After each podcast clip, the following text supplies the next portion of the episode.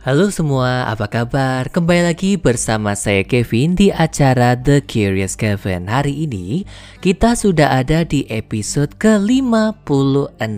Kevin selalu mengharapkan kamu dalam keadaan sehat, bersemangat, dan tentunya tetap optimis. Episode 56 ini judulnya adalah 5 cara stop khawatir dengan masa depan. 5 cara stop khawatir dengan masa depan. Karena apa? Karena saat ini mungkin jadi hal yang sangat sulit untuk tidak khawatir tentang masa depan dan ternyata ada solusinya. Penasaran? Yuk dengerin sekarang.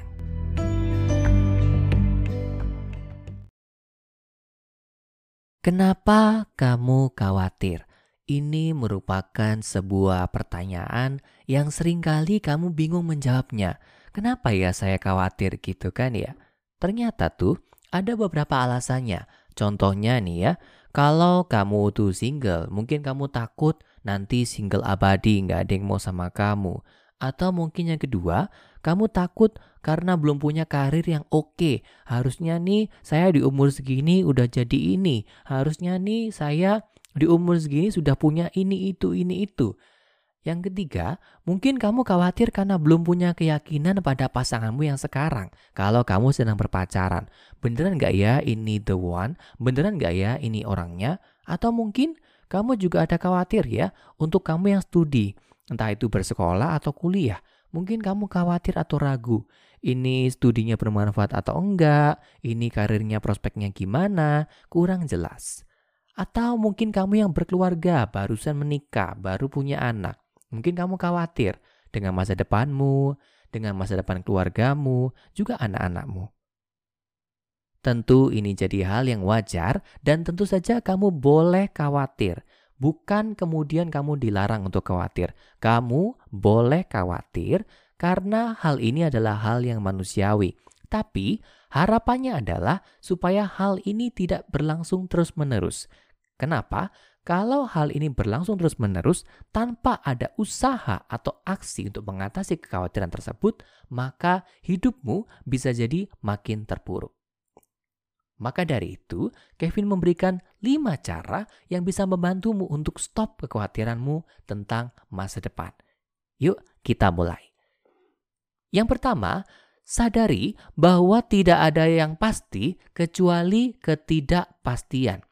Sekali lagi, sadari bahwa tidak ada yang pasti kecuali ketidakpastian. Semua bisa berubah ya. Jadi yang pasti hanyalah ketidakpastian. Dan perubahan ini bisa terjadi dengan keadaan atau pilihan ya, tergantung dari pilihan serta keadaan yang timbul. Maka harapannya adalah ketika segala sesuatunya tidak pasti, kamu bisa hanya tidak punya uh, rencana A ya bisa punya rencana B, rencana C, D dan seterusnya. Tapi itu pun juga harus dipahami bukan sebagai rencana yang pakem ya, tapi sebagai rencana yang bisa dibuat fleksibel dan beradaptasi dengan keadaan. Ini yang harus masuk dalam hal yang perlu kamu sadari bahwa tidak ada yang pasti kecuali ketidakpastian. Yang kedua, cari tahu akar kekhawatirannya itu apa? Bisa jadi kamu khawatir karena nggak dapat dapat pasangan, takut nggak bisa hidup mandiri, takut jadi bahan omongan orang. Karena apa? Kadang-kadang ya, kalau kamu tidak bisa menemukan akar dari permasalahan yang membuat kamu khawatir, kamu cenderung akan berpikir ke mana-mana dan akhirnya kekhawatiran ini malah cenderung akan merusak apa yang ada dalam pikiranmu. Selanjutnya, kamu mungkin khawatir tentang um, keluarga, studi, hal-hal lain yang kamu ternyata nggak uh, percaya diri sebenarnya dan butuh diyakinkan. Maka dari itu, kamu temukan akar apa yang kamu sebenarnya hadapi supaya kamu bisa mengerti apa yang menjadi dasaran dari kekhawatiranmu. Sebelum hal itu merembet kepada pikiran yang lain dan kemudian kamu akan cenderung overthinking atau berpikir secara berlebihan. Kalau kamu sudah berpikir secara berlebihan, biasanya itu akan sulit sekali untuk dibendung karena terlanjur pikiranmu yang mengontrol kamu. Seharusnya kamu memastikan bahwa kamulah yang mengontrol pikiran kamu, bukan sebaliknya. Yang ketiga, hindari mencari tahu tentang masa depan. Mungkin nasihat ini klise, apalagi dengan bertebarannya eh, ramalan zodiak, ramalan bintang, ramalan show, atau mungkin dengan baca tarot, pergi ke orang-orang pintar untuk menanyakan bagaimana masa depanmu 5 tahun lagi, 10 tahun lagi, bertahun-tahun lagi, dan mungkin ketika kita mau mencapai satu tahun yang baru, kita cenderung akan menanyakan, nasib saya tahun ini gimana ya? Keuangan saya gimana ya? Jodoh saya gimana ya? Keluarga saya gimana ya? Ini yang membuat kalau bagus ya, kalau itu bagus masih oke okay, gitu kan ya. Tapi kalau kemudian itu jelek, maka kebanyakan biasanya ya biasanya itu malah kamu kepikiran. Kepikiran, akhirnya nggak bisa tidur, akhirnya mungkin ketakutan terus menerus. Aduh nanti kata orang ini akan terjadi seperti ini. Aduh nanti usaha saya sial. Aduh nanti keuangan saya kurang. Aduh nanti keluarga saya uh, berantem terus. Aduh nanti uh, belum dapat pacar karena ini, ini, dan ini. Akhirnya, ketakutan-ketakutan karena ramalan itu tadi bukannya membuat kamu semakin berusaha untuk membuat masa depanmu lebih baik dan melepaskan kekhawatiran, tapi malah membuat kamu bermandikan kekhawatiran, tenggelam dalam kekhawatiran, kemudian akhirnya kamu mencapai apa yang orang itu sudah katakan. Seperti dalam beberapa podcast sebelumnya, terjadilah padamu menurut perkataanmu, di mana perkataan itu adalah sumbernya dari pikiranmu sendiri.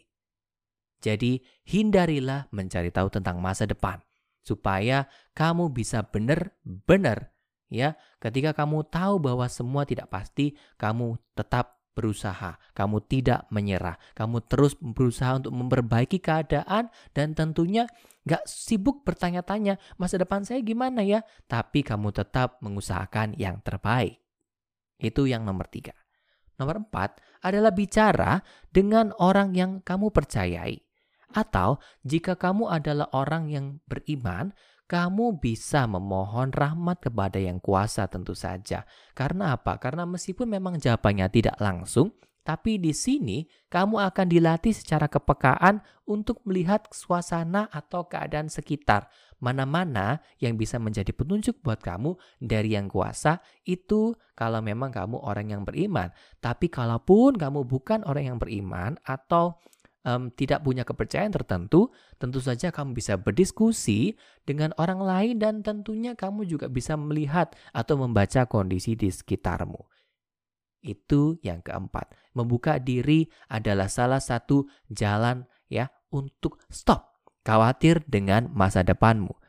Yang terakhir adalah menerima perkara menerima ini kamu memang khawatir, akuilah hal itu. Kamu memang takut akan masa depanmu, akuilah. Terimalah ketakutanmu karena itu bukan hal yang tidak wajar. Itu adalah hal yang wajar dan itu adalah bagian dari hidup. Dan kemudian kamu bisa memotivasi dirimu bahwa kamu adalah individu yang kuat karena sampai hari ini kamu bisa dengerin podcast ini.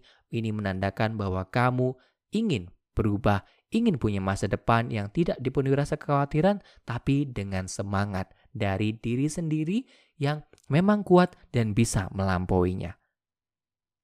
Karena kalau kamu tidak menerima kekhawatiran itu, kalau kamu tidak mengakui kekhawatiran itu, hal ini akan cenderung membuat kamu semakin terpuruk, semakin merasa buruk, dan akhirnya kamu tidak akan berbuat apa-apa. Dan ketika kamu tidak berbuat apa-apa, keadaan justru akan semakin buruk untuk masa depanmu. Maka itu kamu harus memiliki rasa yang terakhir yaitu menerima dan mengakui bahwa kekhawatiran ini adalah bagian dari hidup.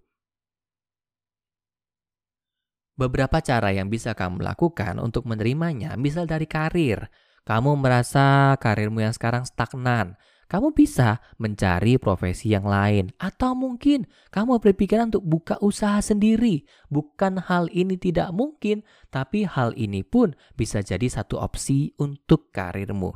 Yang kedua, mungkin ya, itu tadi yang pertama untuk karir. Yang kedua untuk pasangan. Bisa mulai berkenalan. Coba cari tahu orang lain. Sembari apa? Sembari kamu juga upgrade dirimu sendiri. Baik itu secara finansial, secara kelakuan, atau bagaimana kemudian kamu berinteraksi dengan orang lain. Tentunya ada upgrade yang terus harus dilakukan. Yang ketiga adalah untuk studi. Kamu bisa explore mana-mana bidang yang memang kamu sukai dan kamu minati.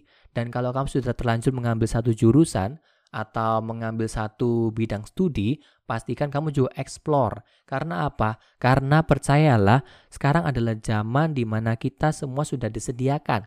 Apa-apa ada.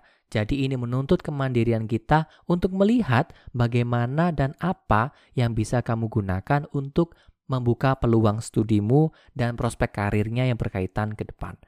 Dan selebihnya, jika kamu orang yang beriman, atau bahkan mungkin tidak, gak masalah gitu ya. Padukan dengan doa untuk yang beriman supaya setiap hal yang kamu lakukan, setiap usaha yang kamu lakukan untuk mengatasi kekhawatiranmu ini akan mengarahkan dirimu dan orang-orang di sekitarmu pada hidup yang lebih baik. Dan jika kamu bukan orang yang beriman pun, tentunya setiap aksi, setiap pilihan, setiap tindakan yang kamu lakukan seyogianya bisa mengarahkan untuk menolong orang lain agar semuanya bisa mengarah pada hidup yang lebih baik dan bebas dari kekhawatiran. Kira-kira begitu ya untuk 5 cara solusi mengatasi kekhawatiran. Semoga solusi ini bermanfaat untuk stop kekhawatiran kamu mulai dari hari ini dan mulai dari dirimu sendiri. Tetap semangat.